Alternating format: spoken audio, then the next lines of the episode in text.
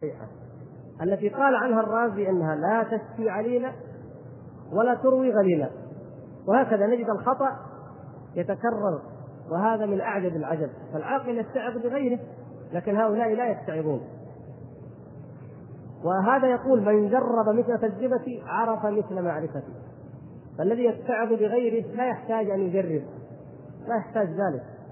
قارنوا بين هذه العبارة وبين قول أبي حامد الغزالي الذي سبق في قبل حلقتين عندما يقول وهذا يعني ذم علم الكلام وهذا إذا سمعته من محدث أو حشوي ربما خطر بذلك أن الناس أعداء ما جهلوا. هذول أهل الحديث يكرهوا علم الكلام أو حشويه يكرهوا علم الكلام. يقول فاسمع هذا ممن خبر الكلام.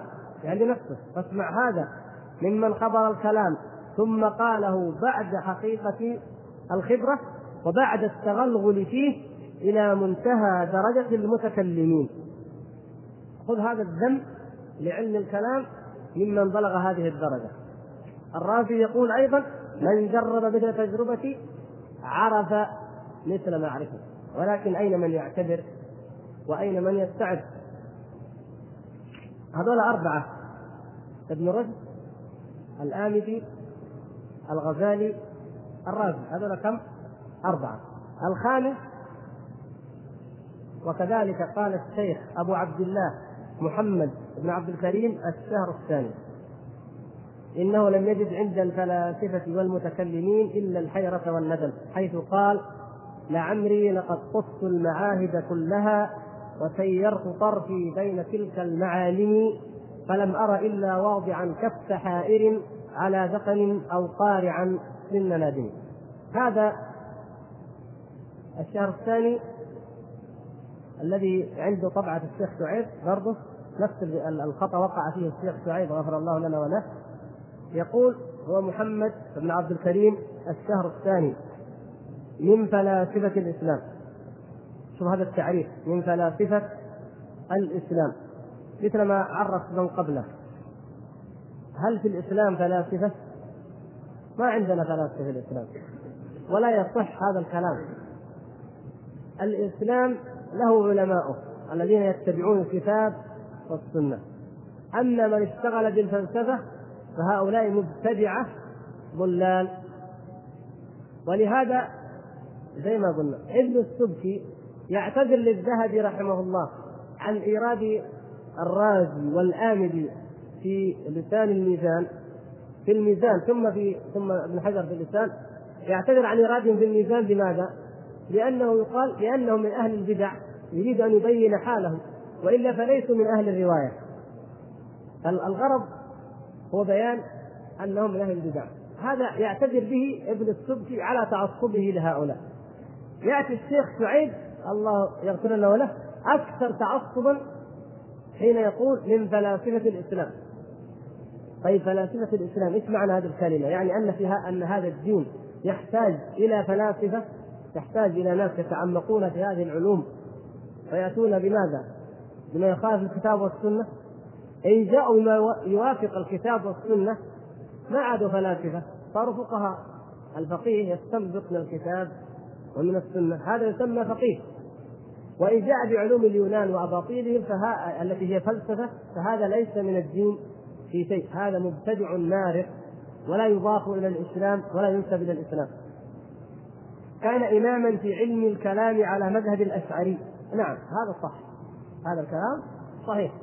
كان الشهر الثاني إماما في علم الكلام على مذهب الأشعري وكان إماما في إيش؟ في نحل الأمم ومذاهب الفلاسفة. كان الشهر الثاني على معرفة عظيمة بأقوال الفلاسفة والنحل والفرق. ولهذا ألف كتابه الملل والنحل. عمن أخذ الكلام لو رجعت إلى لسان الميزان يقول إنه أخذ الكلام عن أبي نصر القشيري. أبو نصر القشيري هذا ابن القشيري صاحب الرسالة. هؤلاء كانوا في ذلك الزمن في زمنهم كانوا على عداوة شديدة على عداوة شديدة مع أهل السنة والجماعة الذين كانوا يسمون أحيانا أو في بعض الكتب يسمون الحنابلة. فكانت المعركة قائمة بين القشيري هذا وتلامذته وبين أهل السنة أو المسمون بالحنابلة ومن كان معهم. العداوة شديدة بين الطرفين. وكان معروفا عند العامة وعند الناس أن من انتحل طريق ابن القشيري ومنهجه أنه من أهل البدع كما موضح في ترجمة ابن القشيري في كتاب المنتظم لابن الجوزي. فالمراد أن هؤلاء هم شيوخه فهو كان هذا حاله. يقول ياقوت الحموي في وصفه يقول الفيلسوف المتكلم صاحب التصانيف كان وافر الفضل كامل العقل. ثم يقول ياقوت ولولا تخبطه في الاعتقاد ومبالغته في نصرة مذاهب الفلاسفة والذب عنهم لكان هو الإمام. لولا ذلك لكان هو الإمام.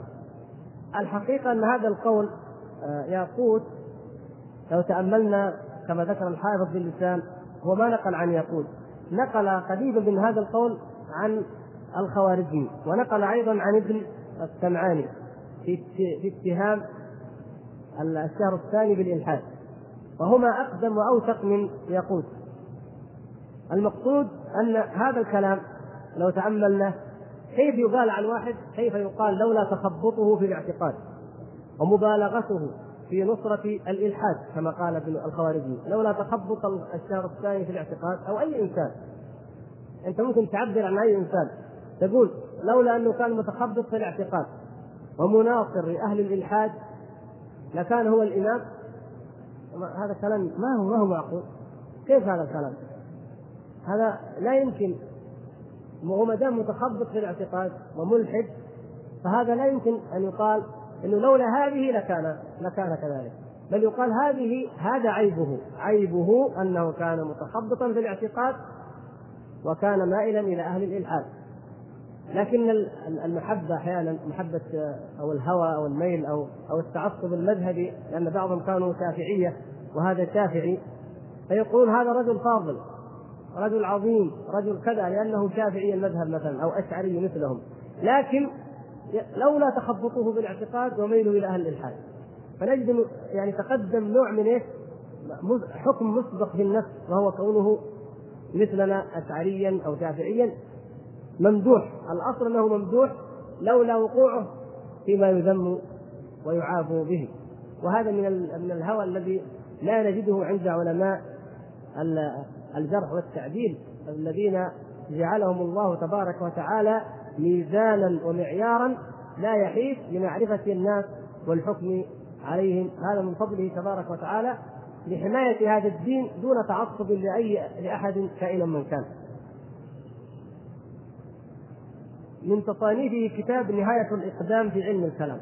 نهاية الإقدام في علم الكلام. الشهر الثاني يقول لما وجدت الناس في حيرة وفي ضلال وفي شكوك وفي ريب وأنهم محتاجون إلى علم صحيح وإلى عقيدة صحيحة. هذا في أول كتابه ألف هذا الكتاب نهاية سماه نهاية الإقدام في علم الكلام. تأملوا عنوان الكتاب نهاية الإقدام في علم الكلام.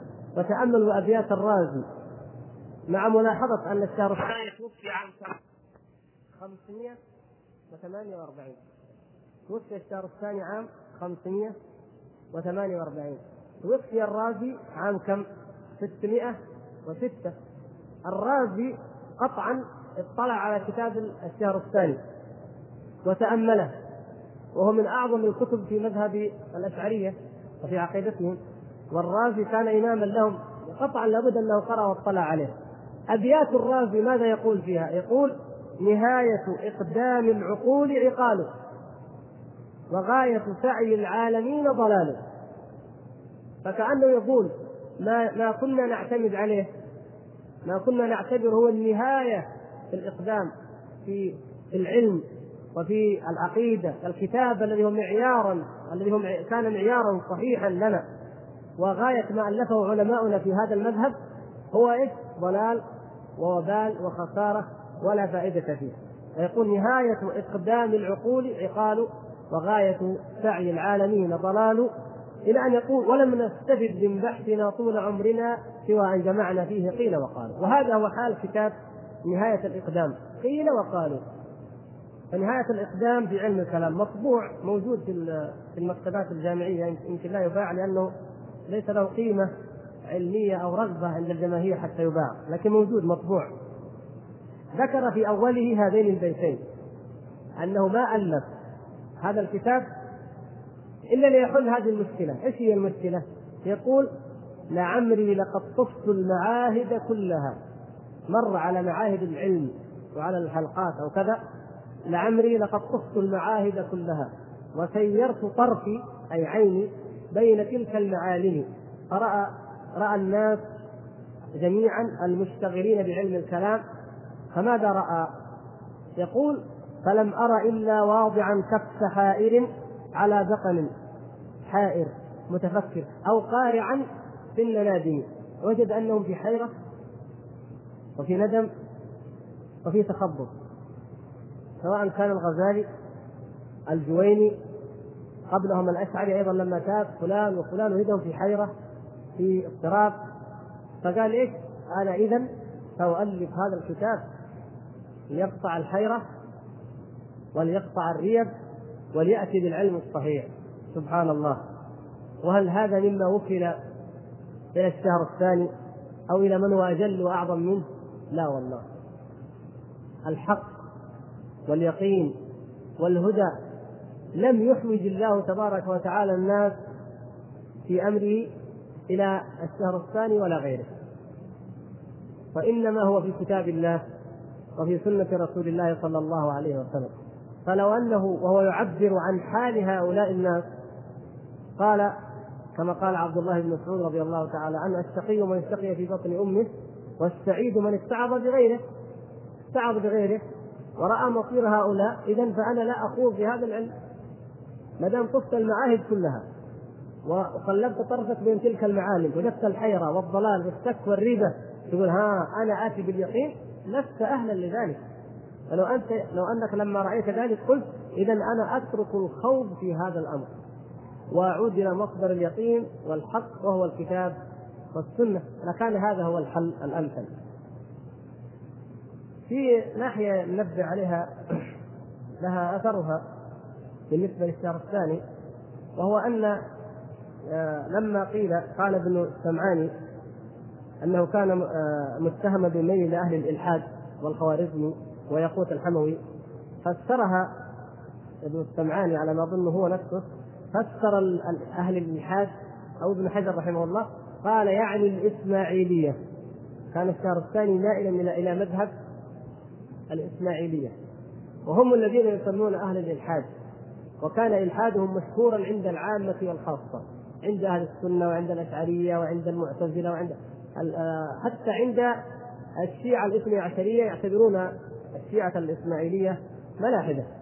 فكان الشهر الثاني مائلا إلى قول الملاحدة. وكانوا في تلك الفترة اللي هي القرن السادس كان لهم انتشار ووجود كبير. هذا أيضا مما يعين على فهم نفسية الرجل.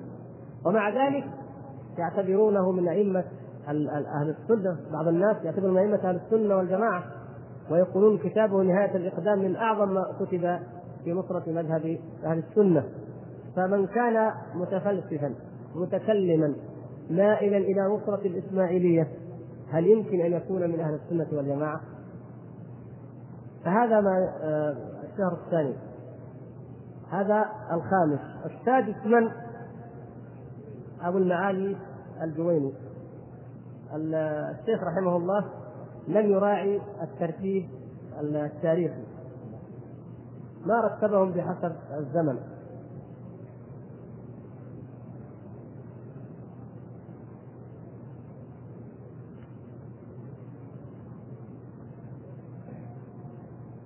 الجويني يقول يا أصحابنا لا تشتغلوا بالكلام. فلو عرفت أن الكلام يبلغ بي ما إلى ما بلغ ما اشتغلت به.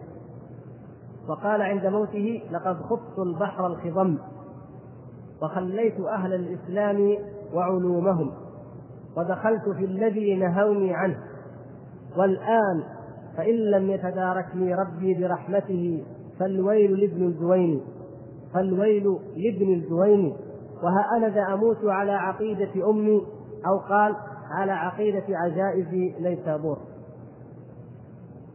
هذا الكلام ذكره الحافظ الذهبي رحمه الله في ترجمة ابن المعالي في سير أعلام النبلاء. ذكره شيخ الإسلام في التسعينية في علم الكلام. ذكره الحافظ ابن حجر رحمه الله أيضا في في فتح الباري في كتاب التوحيد. كلام مشهور عن الجويني توبة الجويني عن علم الكلام. منها تأليفه كتاب النظامية. النظامية الرسالة التي ألفها باسم من؟ مرت معنا هذه باسم من؟ نظام الملك وهو الوزير من وزراء السلاجقة الوزير المعروف مر بنا من قريب بلاش نخلي المهم إنه مر علينا وتحدثنا عن آه، كتاب النظامية وهي رسالة مطبوعة في موضوع التأويل مر معنا نعم قريب وأن الجويني يقول لما رأيت أهل الإسلام علماء الإسلام وهم الصحابة والتابعون وكذا رأيتهم منصرفين عن التأويل وهم أعلم الناس بالدين وأحرصهم على حفظه قال لو كان ذلك خيرا لكانوا أسبق إليه من غيره. هذه هذا دليل فطري منطقي سليم لصاحب المنطق السليم الصحيح أنه هذا لا يمكن أن يكون أن تتطابق القرون الثلاثة المفضلة على عدم التأويل ويكون ذلك خطأ أو مفضولا أو مرجوحا ثم يأتي بعد ذلك من يؤول ويكون تأويله هو الأعلم والأحكم. لا يمكن ذلك أبدا. وعلى هذا بنى رسالته النظامية. وقلنا أنه يميل فيها إلى إلى التفويض. يميل في النظامية إليه التفويض. ويظن أن مذهب السلف هو التفويض المطلق يعني تفويض المعنى والكيفية. وفصلنا لكم الفرق بينهما وأن السلف يفوضون في إيش؟ في الكيفية. أما المعاني فنحن نثبت معاني صفات الله سبحانه وتعالى كما هو معلوم من آه، كما فهمها النبي صلى الله عليه وسلم وأصحابه والسلف الصالح والمفسرون وعلماء اللغة. هذه النظامية. طيب في موقف من المواقف أيضا ذكرناه كان سببا من أسباب توبة الجويني. تذكرونه؟ لما وقف على المنبر وتكلم في أمر العقيدة وفي نفي العلو فكان أبو جعفر الهمداني جالس في المسجد فقال له أيها الشيخ دع عنك هذا دعنا من الجدل من النقاش من العقليات. وأخبرنا عن ضرورة يجدها الإنسان عن الضرورة التي يجدها الإنسان حين يدعو الله عز وجل. فما من داع يدعو الله إلا ويجد ضرورة أن يتجه إلى العلو. فقال ما هي ما سر هذه الضرورة؟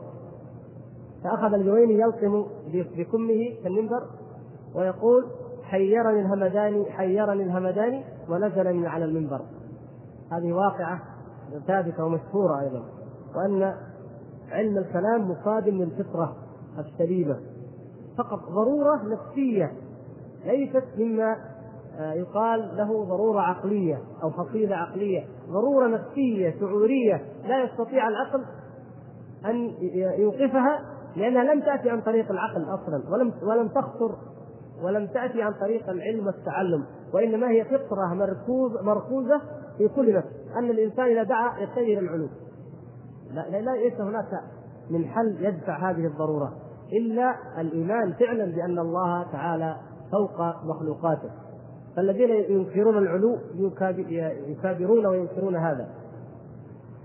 عند الموت أخذ يوصي تلاميذه أبو المعالي الجويني. طبعا كما ذكرنا هو شيخ من؟ أبو المعالي الجويني شيخ من؟ شيخ أبي حامد الغزالي. أخذ يوصي تلاميذه. وهذه الوصية كان أول مفروض ان تنطبق عليه على الغزالي. يقال إنه لا كما في تراجمهم في ترجمتيهما لا من تلميذ غلب شيخه حتى طمس ذكره في حياة شيخه كأبي حامد الغزالي في حياة الجويني. لأن الشيخ آه، كشفت سمعته وتضاءلت وهو حي لما نبغ الغزالي بوفرة ذكائه وسعة اطلاعه ومعرفته ودقته في العلوم. ففي حياة الشيخ بدأ كان نجم تلميذه قد علا وطغى على سمعة الشيخ. فهل اعتبر التلميذ؟ طبعا تعلمون الجواب. في الأخير عند الموت فقط وليس في الأول. الجويني عند الموت يقول لتلاميذه ويقول لأصحابه هذا الشيء. لقد خط خط البحر الخضم. والحافظ ذكرها ركبت البحر الخضم. يمكن لا مانع. وخليت أهل الإسلام وعلومهم. قال أنا هذه العلوم نقلية. هذه العلوم علوم الحشوية علوم النابتة أو كذا مما كان ينبذون بها السنة. نتركها ونأخذ بالعلم اليقيني بالعقل بالدليل بالحجة بالمجادلة بالنظر. وما أشبه ذلك فقال خليت أهل الإسلام وعلومهم ودخلت في الذي نهوني عنه. ومن هنا نعلم أن علماء الإسلام ينهون عن علم الكلام. وأن هذا أقدم على العلم على علم الكلام وهو يعلم أن علماء الإسلام ينهون عنه. طبعا الزويني إيش مذهبه؟ ها؟ شافعي. نعم شافعي المذهب. ومن أكثر الأئمة الذين ثبت عنهم ذم علم الكلام الإمام الشافعي. كما ذكر ذلك الحافظ ابن عساكر بالسند في كتابه تبيين كذب المفتري وكما ذكره هنا الشارح رحمه الله. فهؤلاء شافعية الرازي شافعي الغزالي شافعي الجويني شافعي معظم الأشعرية أئمة الأشعرية سواء شافعية. فهم يقدمون على هذا العلم وهم يعلمون أن مذهبهم وأن إمام مذهبهم وشيخه ينهى عنه. ويقول حكمه فيه الضرب بالجريد والنعال. فيقدمون عليه. يقول ودخلت في الذي نهوني عنه. والآن الآن عندما حصحص الحق وجاء اليقين وأصبح الإنسان في حال إقبال من الآخرة وإدبار من الدنيا ولا ينفع الجاه ولا العلم ولا التلاميذ ولا الشهرة ولا أقوال الناس. في تلك اللحظة الإنسان يتخلى عن كل شيء وتتضح له حقيقته ونفسه واضحة أمامه. في لحظة الموت كل البهارج والزخارف تنتهي. الآن ماذا يقول؟ والآن فإن لم يتداركني ربي برحمته فالويل لابن الجوين. سبحان الله. يرجو الرحمة من الله سبحانه وتعالى. نسأل الله أن يرحمنا جميعا وأن يغفر لنا وله. يسأل الله الرحمة وأن لا يفتن عند الموت وأن لا يكون اشتغاله بعلم الكلام وخوضه فيما نهى عنه علماء الإسلام سببا لسوء الخاتمة. عافانا الله وإياكم. لأن الإنسان عند الموت غالبا ما يختم له بما كان يشغل به نفسه في الدنيا. كما ذكر ابن القيم رحمه الله في الجواب الكافي أمثلة كثيرة. الذي كان مشغولا بالتجارة عند الموت يتكلم في أمر فلان والحساب والدين والناس يقولون له يا فلان قل لا إله إلا الله. يتكلم في أمره الذي كان فيه في في العشق في المحبة في المال في المتاع الزائل في الموقف في أي شيء. حتى لو كان في الكرة في الأغاني هكذا. كل ما يشغل به الإنسان نفسه في الدنيا فإنه هو الذي يكون أو يتمثل له عند موته لأن الموت هو فراق لما يحب الإنسان. فأحب شيء كان الإنسان يحبه ويتأمل فيه يتذكره عند الموت. ومن كان متعلقا بالله متعلقا بالمساجد ببيوت الله بذكر الذكر فإنه يتذكر ذلك ويأتيه ذلك عند الموت ونعم ما يتذكر حينئذ. يقول فإن لم والآن فإن لم يتداركني ربي برحمته فالويل لابن الجويني وها أنا ذا أموت على عقيدة أمي. أو قال على عقيدة عجائز نيسابور بعد هذا الخوض بعد بعد هذا الاطلاع بعد ما ألف كتاب الشامل الشامل كتاب ضخم أضخم من هذا الكتاب يعني في حجم هذا الشرح مرتين. مطبوع. حققه الدكتور علي سامي النساق وبعض تلاميذه. كذلك كتاب الإرشاد مطبوع في حجم الكتاب هذا تقريبا. بعد ما ألف هذه الكتب وظن أنه بين للناس الاعتقاد الصحيح وقال بوجوب التأويل وبوجوب أخذ العقيدة عن طريق العقل وعرضها على العقل وكذا وكذا. في الأخير يقول إيش؟ وها أنا ذا أموت. على عقيدة أمي. ويا ريتها تحصل. إذا حصلت لكل علماء الكلام هذا شيء طيب لأن الأمهات والعجائز على الفطرة السليمة. ولكن ما نضمن والله أن الإنسان قد يختم له بالشكوك التي كان يشتغل بها عافانا الله وإياكم في حياته. فغاية الكدح إذا والسعي أن الإنسان عند الموت يلقى الله على عقيدة العجائز. أو كما قال الشارح هنا يقول أنهم يقول فيكونون في نهاياتهم إذا سلموا من العذاب بمنزلة أتباع أهل العلم من الصبيان والنساء والاعراض وكثيرا ما سمعناها. قرأناها والله وسمعناها. يقولون أفضل شيء عقيدة العجائز أحسن شيء. يا ريت نموت على عقيدة العجائز كل المستغلين بعلم الكلام. من العلماء الذين قرأنا لهم أو ممن رأيناهم. أو يعني مستغلين بعلم الكلام. أكثر من واحد والله. يقولوا أفضل شيء عقيدة أهل العجائز. أحسن حاجة طيب ليش؟ لماذا؟ لماذا العجائز؟ سبحان الله يعني ما أعطانا الله من العلم ومن القراءة ومن الاطلاع ومن كذا ومن كذا. هذه كأنها شر وبال. نتمنى الموت على عقيدة العجائز. مرة قلت لبعضهم قلت لا والله والله لا نريد ليه؟ ليه يا ابني؟ قلت نريد أن نموت إن شاء الله على عقيدة الراسخين في العلم من الصحابة والتابعين لماذا أختار أدنى الأشياء؟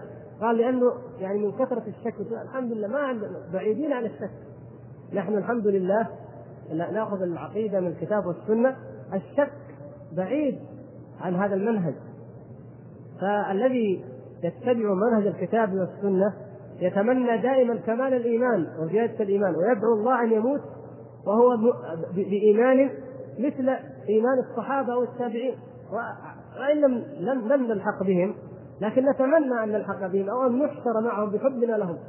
أما أن يكون الامنيه والغاية دين العجائز فلماذا إذن العمائم والمؤلفات والشهادات وهذا السعي والتأليفات في في العقيدة في الإلهيات في كذا؟ أعوذ بالله. هذه خسارة والله. لكن هذا هو الواقع يا إخوان. هذا هو الحال. حال الإعراض عن كتاب الله. نهاية الإعراض عن كتاب الله سبحانه وتعالى واتخاذ أي منهج آخر من مناهج الضلال. فيريد الإنسان منهم أن يعود إلى أول منزلة منزلة الفطرة التي آه، والله أخرجكم من بطون أمهاتكم لا تعلمون شيئا. بس يبغى يكون في منزلة الأمي الذي لا يعلم شيء. لكن منزلة من علمه الله وفقهه الله في الدين وهو كما قال صلى الله عليه وسلم من يرد الله به خيرا يفقهه في الدين ففقهه في دينه حتى أصبح لديه من اليقين ما تبدو أمامه كل الشبهات الفلسفية والكلامية مثل الهباء في الهواء لا يأبه لها ولا يلتفت إليها هذا هو الذي يجب أن يكون عليه حال المؤمنين وحال طلبة العلم الصادقين. نسأل الله سبحانه وتعالى أن يجعلنا وإياكم منهم. نقرأ هذا؟ طيب نقرأ وكذلك قال المسلمين حق الشافعي وكان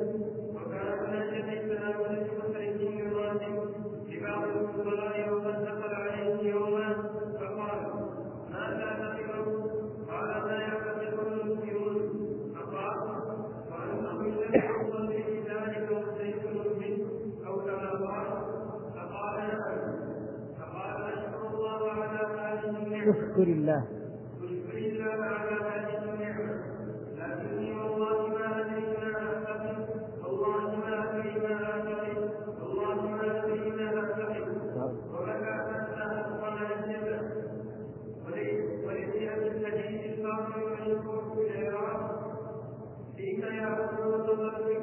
الفكري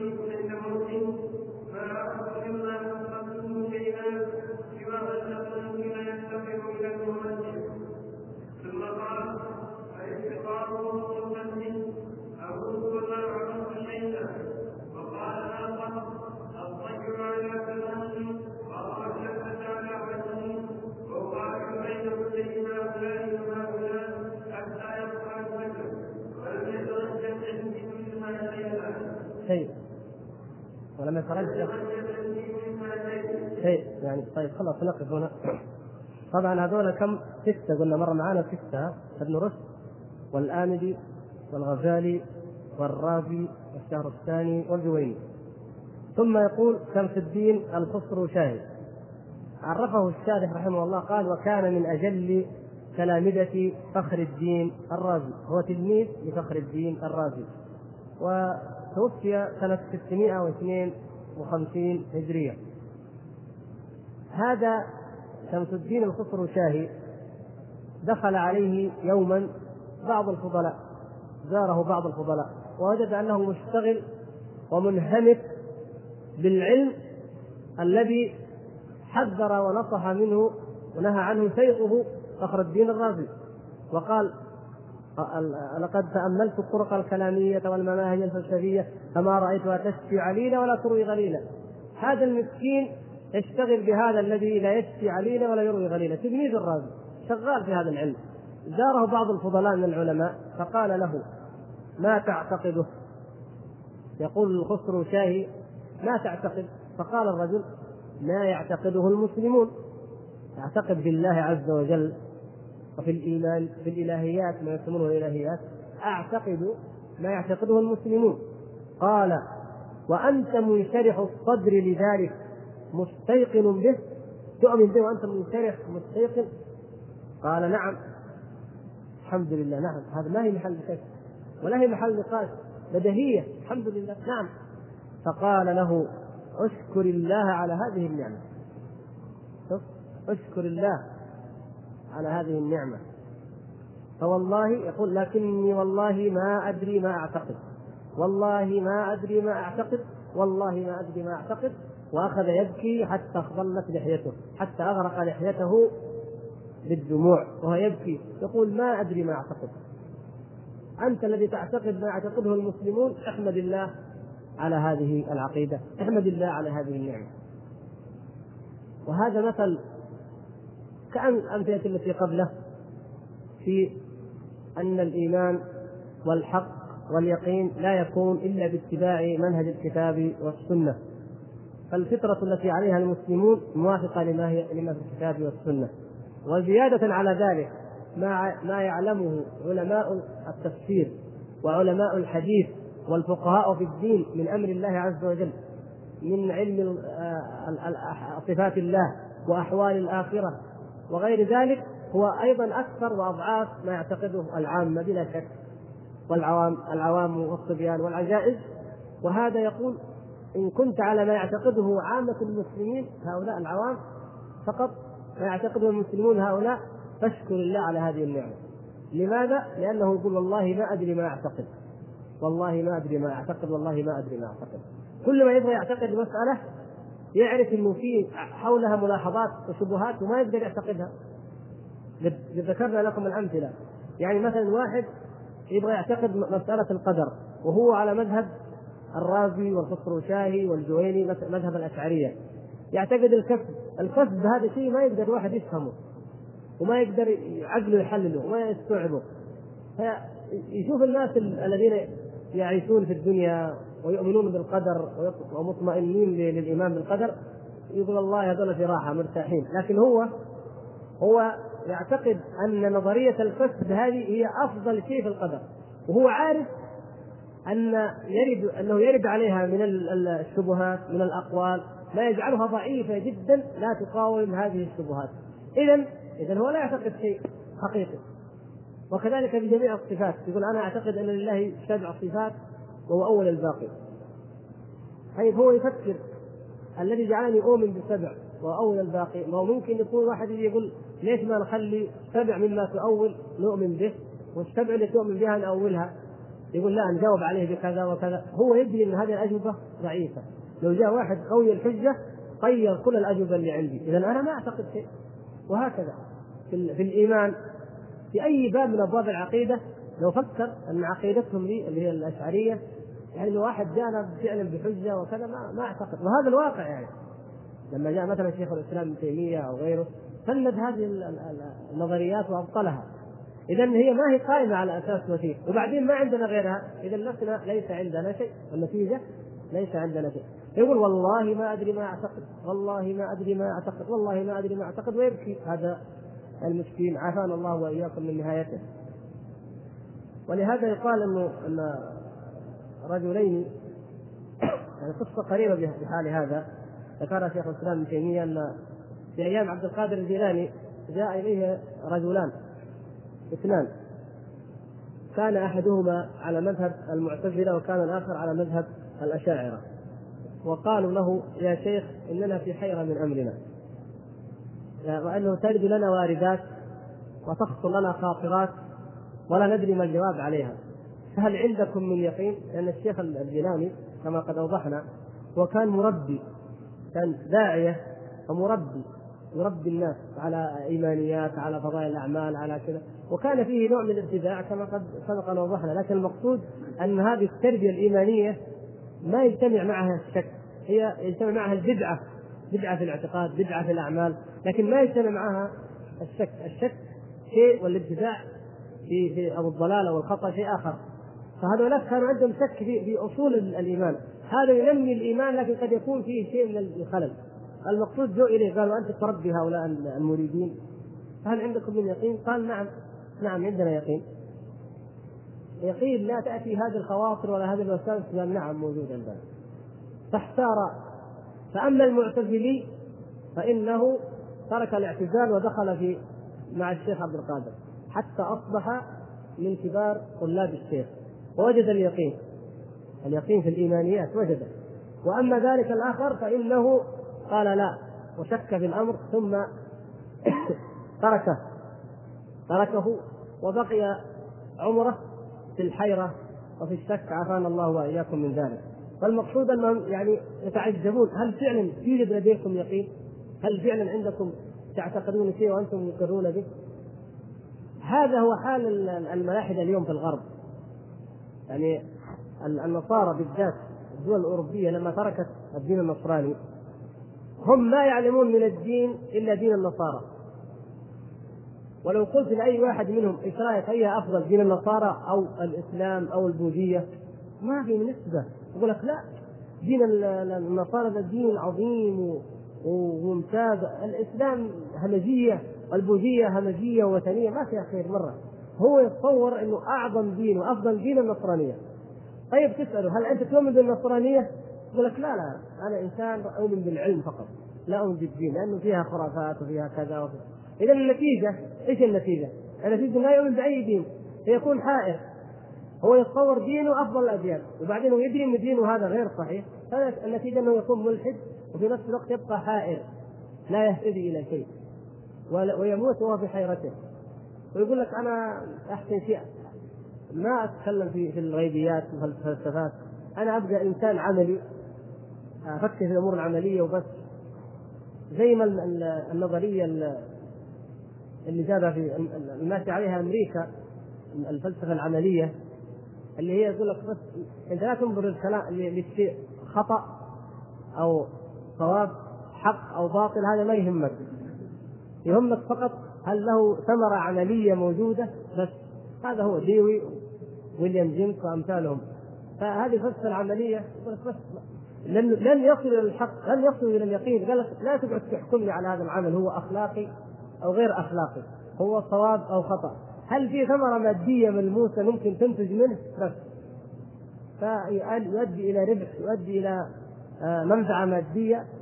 هذا العمل طيب. ما يؤدي أتركه بس. هذا كلام هذا فلسفات هذا كذا. يعني حاولوا يقفلوا الباب نهائيا. عالم الفلك تقول له أنت لما تتأمل في الكون وبالمنظار المراقب تشوف العجائب هذه ما يحدث عندك شيء من الإيمان بالله؟ يقول هذا دائما يجيني بس أنا إنسان علمي أنا بس أتكلم في النتائج العلمية بس ما أحاول أشغل نفسي بأمور يعني فلسفية خارج النطاق. طيب هي تشغلك. يعني زي ما قال هذا الاثنين لعبد القادر الجيلاني هي ترد على قلوبنا هي تشغلنا. طيب ما لها جواب؟ ما لها حل؟ فرق بين أنا أبغى أشتغل بها وبين هي هي مشغلتني. لأن هي الذي أصلا خلقت من أجله وهي الذي من أجله أمرني الله أن أنظر في الكون. هم يقول لك لا إحنا ما نبغى هذا الكلام. ننظر بس وما نبغى نتائج النظر. كيف؟ النظر وسيلة. نتيجته الإيمان بالله. تبغى تنظر ولا ولا تريد النتيجة؟ لا يمكن ذلك. اسأل عالم التاريخ أن تنظر في الأمم وفي الدول. ما تلاحظ في شيء؟ ما تلاحظ إن الأمم لما تسرف وتأخذ في الخمر وفي النساء وفي الزنا وكذا تهلك وتضيع وتضل. يقول لك إلا صح هذا موجود. طيب ليش ما تتكلموا عن هذا الشيء؟ ليش ما تنشروا؟ يقول لا أنا لو لو عملت هذا تحولت من كوني مؤرخ إلى كوني عالم أخلاق. لا الأخلاق لها ناس خاصين. أنا أنا شغلتي إنسان مؤرخ بس أتعرض لوصف الحالات والأشياء. طيب هذا شيء يلح عليك. أنت ما ثمرة التاريخ أصلا ما فائدة دراسة التاريخ أصلا. إن لم تؤدي بك إلى أن ترى سنن الله عز وجل في الذين خلوا من قبل وتقولها لنفسك وللناس. لا لا أنا ما هذه شغلتي. هذه شغلة علماء الأخلاق. وهكذا يعني نعوذ بالله لما يجدوا أن الأمر ما في يقفلوا نهائيا لأنهم لا يستطيعون ان يجيبوا على أنفسهم أو يتحملوا الضغط النفسي الذي يواجههم تجاه هذه القضايا. ابن أبي الحديد هذا صاحب بيت نهج البلاغة. جمع كلمات هو كان رجل بليغ.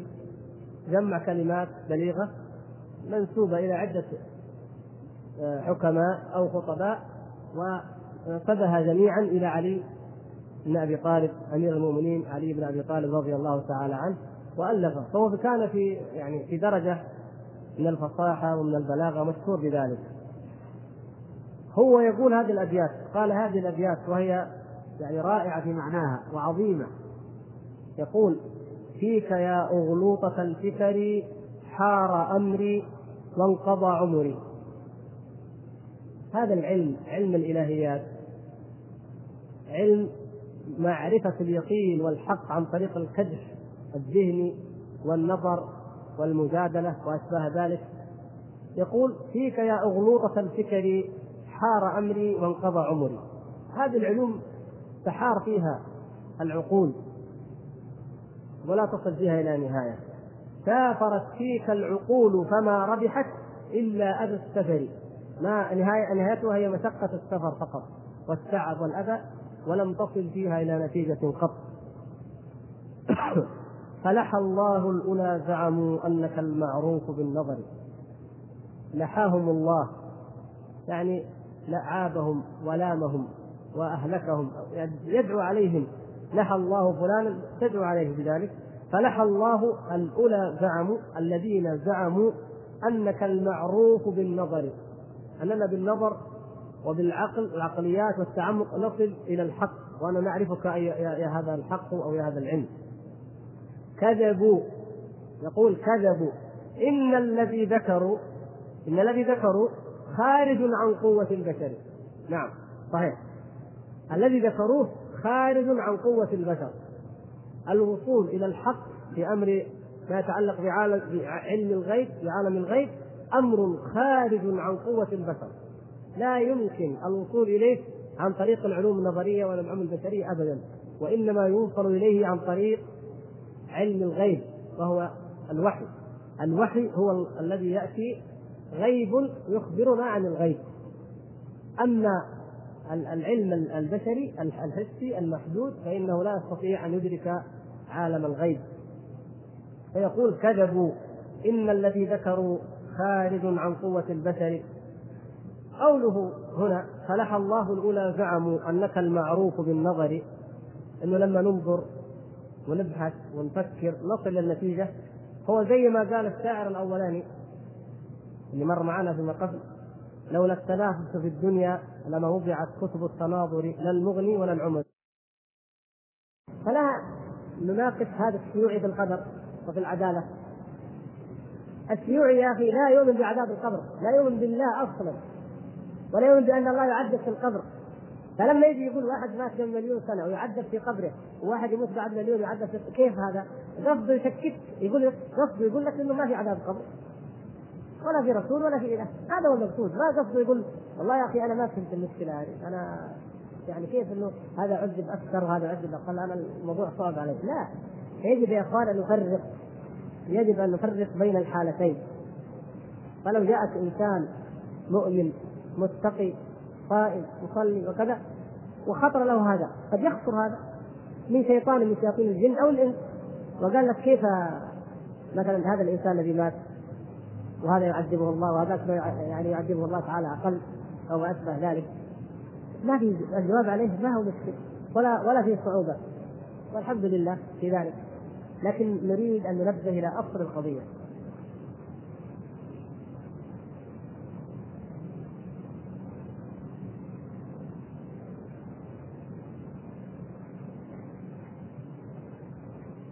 فلا أحد يظن أن أمثال هؤلاء الناس ينقصهم أو لا لا لا ينقصهم إلا أن نزيد على شبهتهم هؤلاء الناس أول ما نبدأ معهم نتكلم فيه هل أنت مؤمن بالله ولا لا؟ عندما يسألني أحد سؤال من هذا النوع وأعرف إنه جاي من بلاد الكفر أو متشبع عقله بأفكار الكفار وخاصة إذا سأل في مجلس فيه عوام يحضره عوام أبدأ معه بالسؤال الأول تؤمن بالله؟ إذا قال نعم تؤمن برسول الله صلى الله عليه وسلم. إذا قال نعم قل له كل هذا الكلام اللي تقول هذا أنت يتنافى مع الإيمان بالله ورسوله. لأنك إذا آمنت بالله وآمنت بالرسول صلى الله عليه وسلم لا لو قال كذلك لسلمت بهذا. ونبدا معه الموضوع من أوله. لا تفهم من هذا اللي يقول لك افتح باب النقاش مع هؤلاء الناس كقاعدة. لا. قد يكون الأصل والأفضل في بعض المواضع أن لا تناقش أصلا. وأن لا تناظره افرض الآن طالع من المسجد جاء واحد قال يا أخي أنا جاي من روسيا أبغى لك في الله. مو شرط إنك تناقش ترى حتى كان بعض السلف يعرض عن هؤلاء. ويقول له أصحاب البدع يأتون يناقشونه وأصحاب الشبهات يقول كلمة واحدة قال ولا نصف كلمة. يعني ليس من الشرط من الشرط أننا نجادل هؤلاء الناس. أحيانا قد يقول جدال قد يكون جدالنا لهم ولا سيما أمام العوام ضعف في ديننا وفي إيماننا. قد يدرك منك كلمة قد يموه على الحاضرين أنه جاب حجة وأسحبك بها. هذه أمور يجب أن نتنبه لها. لكن لو كنت أنت وياه مثلا على انفراد وهذا هو الذي يعني ينبغي في مثل هذه الأمور. تقول له هل أنت فعلا مؤمن بالله؟ المؤمن بالله لا يسأل هذا السؤال. ابدا لا يسأل هذا السؤال. الذي عنده نوع من الريب كما قلنا أو خطأ أو جهل ممكن يجاب نعم. لكن مثل هذا نعلم أنه لا يقوله إلا ليروج لما يعتقده من الكفر وليبذر هذه الشبهات عند الناس لتحصل النتيجة التي يريد هو وهو عدم الإيمان بالله وكتبه ورسله لكن هذا لو آمن إذا آمن بالله وآمن بالدين كله ما بقي عنده إلا هذه النقطة بس طيب أنت مالك مال هذا اللي مات ولا هذا اللي موت هل, هل أنت مؤدي لفرائض الله؟ هل أنت قائم بأمر الله؟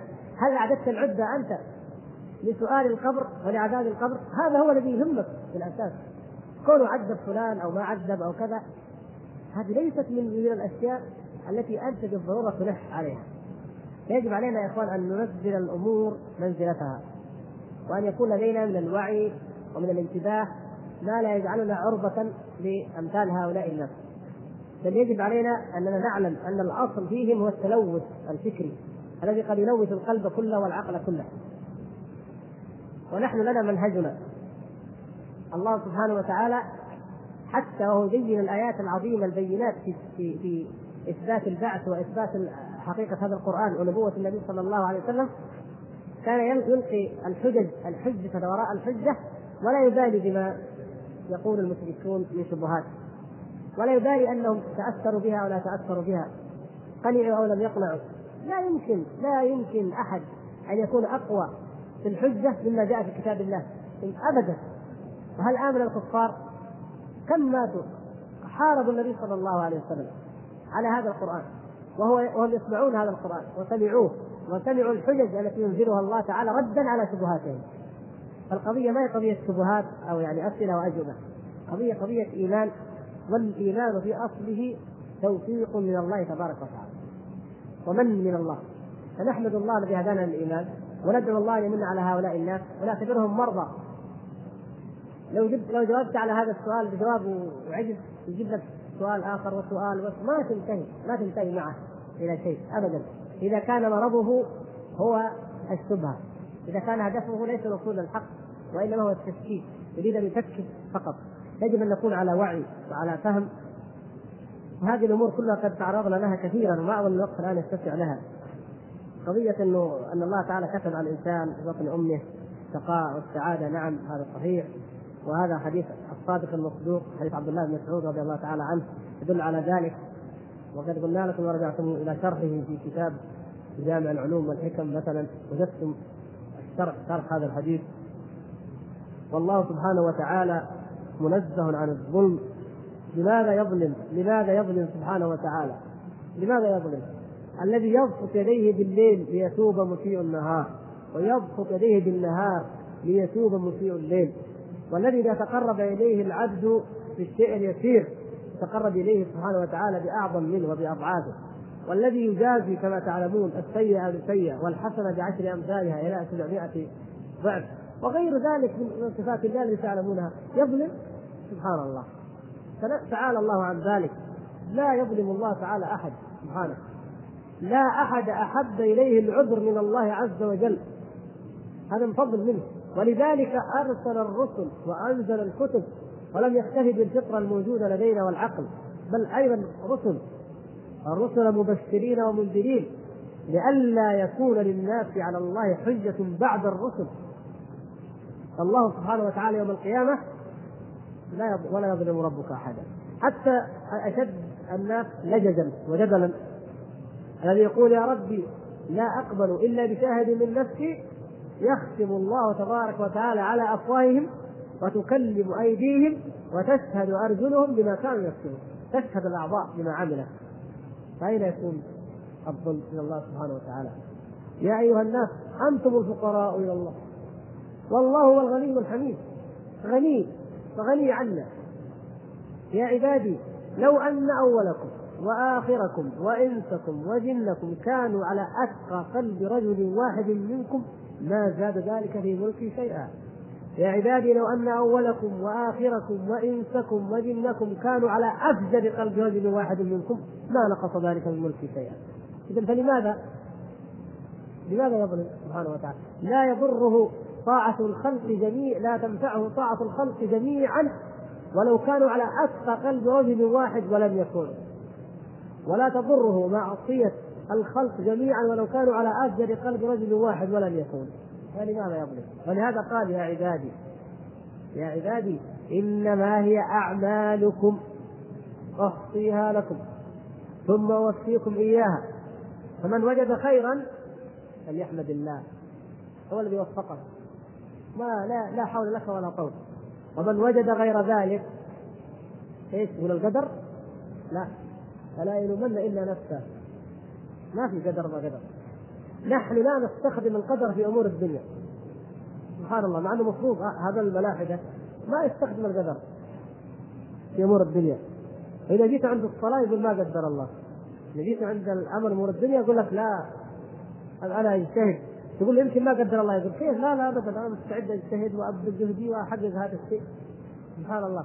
ليش ما تؤمن بالقدر؟ هذا؟ فاذا هذا القدر عندهم هو إيه؟ شبهه لرد أمر الله.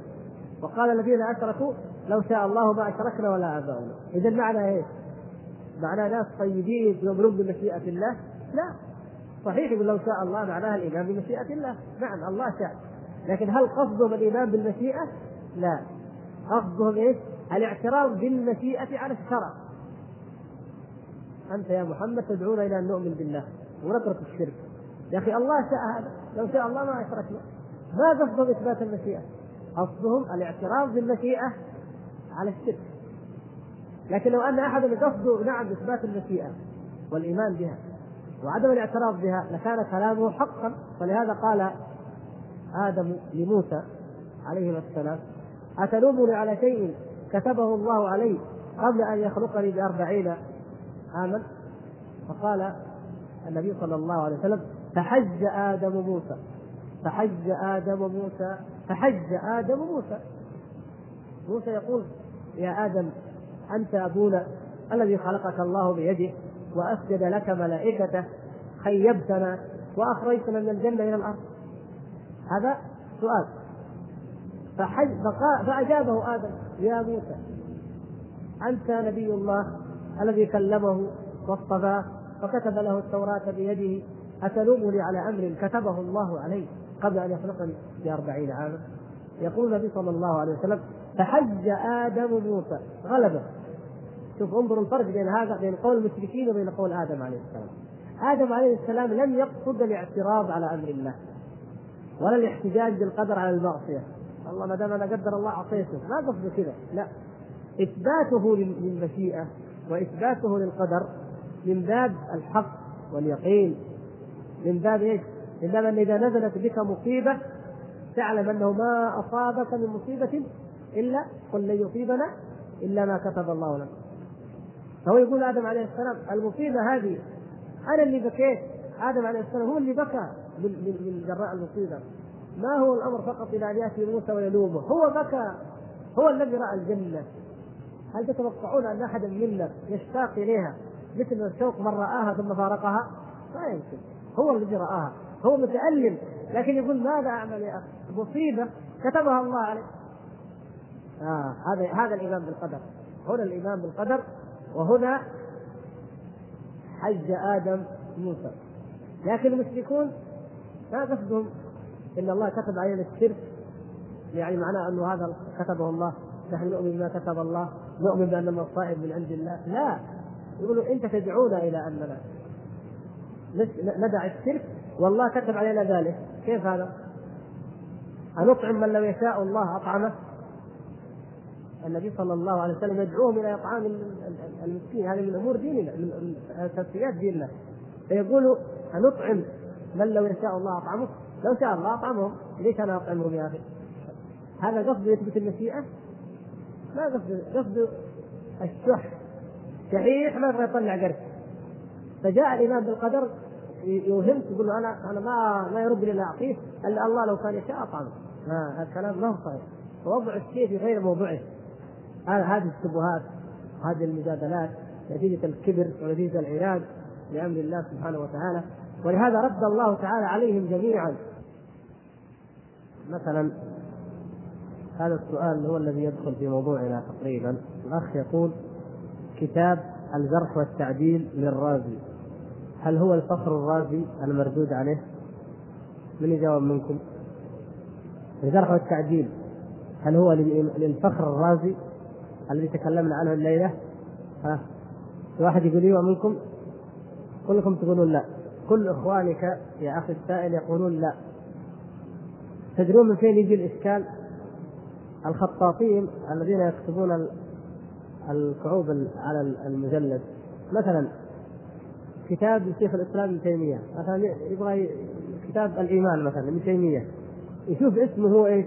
شيخ الإسلام مثلا أحمد بن عبد الحليم مثلا الحراني. يكتب هو الإيمان الحراني. آخر كلمة هو يعني جهل خطاطين. لا يعرفون المؤلفين ولا يعرفون العلماء. أحيانا يكتب كتاب الإيمان يشوف مثلا مكتوب في اخره الحنبلي يكتب الإيمان. المؤلف هنا إيش؟ الحنبلي انت تفكر من هو الحراني؟ من هو الحنبلي هو نفسه ابن تيمية. فأحيانا تجد يعني هذا مما يسبب الأخطاء. ما أدري كان مكتوب اسمه مكتوب هنا. يعني أحيانا. فتجدهم جهال يعني أو هم علماء أو أصحاب فن وخبرة في الخط لكن ما عندهم فهم في الرجال. فتجد الجرح والتعديل مكتوب الجرح والتعديل الرازي. بس فالرازي هذا من هو؟ المفروض أن يقال إيش؟ ابن أبي حاتم. ابو ابن أبي حاتم؟ مشهور. آه، أبو حاتم الرازي. أبو حاتم الرازي رازي. آه، الفخر الرازي رازي. بينهما قرون كثير المنسوبين إلى الري. في واحد من الأئمة الإمام أحمد فين ولد؟ في مرو. مرو يعني برضه قريبا من هناك. هكذا.